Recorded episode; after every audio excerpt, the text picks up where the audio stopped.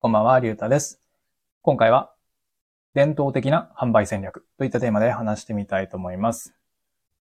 よく商品とか、まあサービスとか売るときに、小畜売っていう、えー何価格が分かれててさ、えー売る方法あるじゃん。そう。で、あれも、えーどうやら、行動経済学というやつで説明できるっぽいんだよね。そう。なんで、まあ今日も、えー今読んでる本の知識ゼロでもただ楽しく読める行動経済学の仕組みっていう、えーやつの中からちょっと話してみたいと思うんだけど、そう。で、まあ、小畜梅。で、一番選ばれるのが真ん中の竹らしいんだよね。そう。で、この割合っていうのがもう分かってるらしくて、えっ、と、小が2割。で、真ん中の竹が5割。で、最後の梅が3割？そう。だから2対5対3っていう感じで、その人がどれだけ選ぶかっていうのを割合で表せるらしいんだよね。そうそうそう。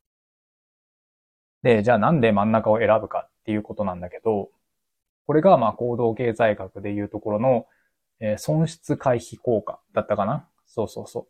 まあそういうのがあるらしく、それが働いて人っていうのは真ん中のものを選びやすくなってる。うん、だから高すぎると、なんか高すぎて、そのお金に、なんていうの、見合わないものだったら嫌だな、みたいな。そういう損したくないな、みたいに思う。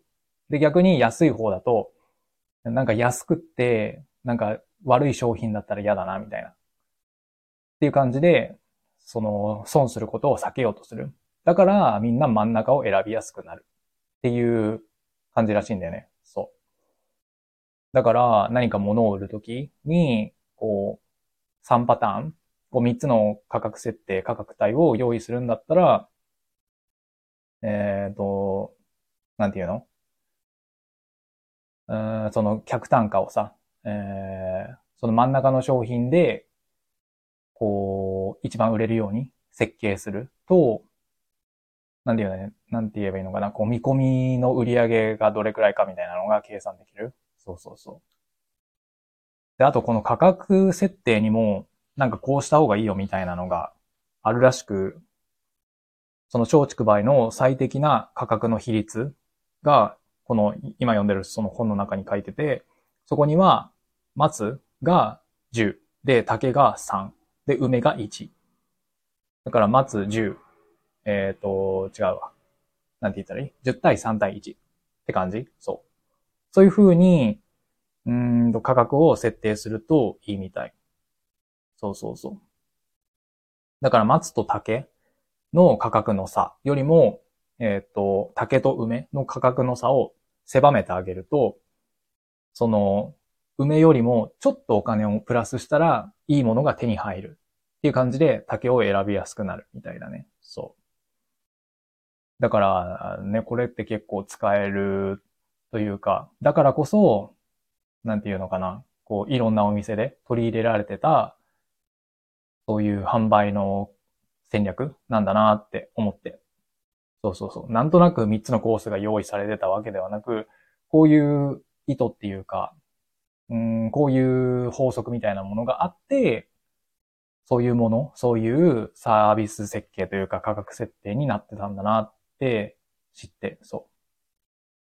だから昔の人ってほんとすごいよね、と思って、改めて思ったんだよね。そうそうそう。で、まあ僕ももし何か今後商品を売るってなった場合には、その小畜梅で、まあ商品を、なんていうの？ランク分けじゃないけどさ、何かこう、3パターン用意するときには、まあこの、うーん、何、割合をしっかりと頭の中で思い出して、あ、これは真ん中の商品は、この価格にすれば、まあ5割ぐらい、その売上トータルで見たときの5割ぐらいは、えーこの真ん中のやつから出るんだな、みたいな。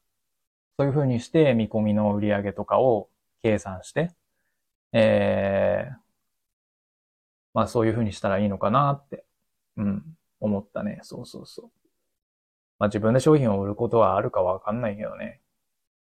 そう。まあなんから、まあ、特にこれといった内容はないんだけど、そう、改めて、その、普段何気なく見てたこの松竹梅戦略は、まあこういう裏があったんだなって知ったっていう話。そう。そんな感じかな。うん。はい。最後まで聞いてくれてありがとうございました。じゃあまた。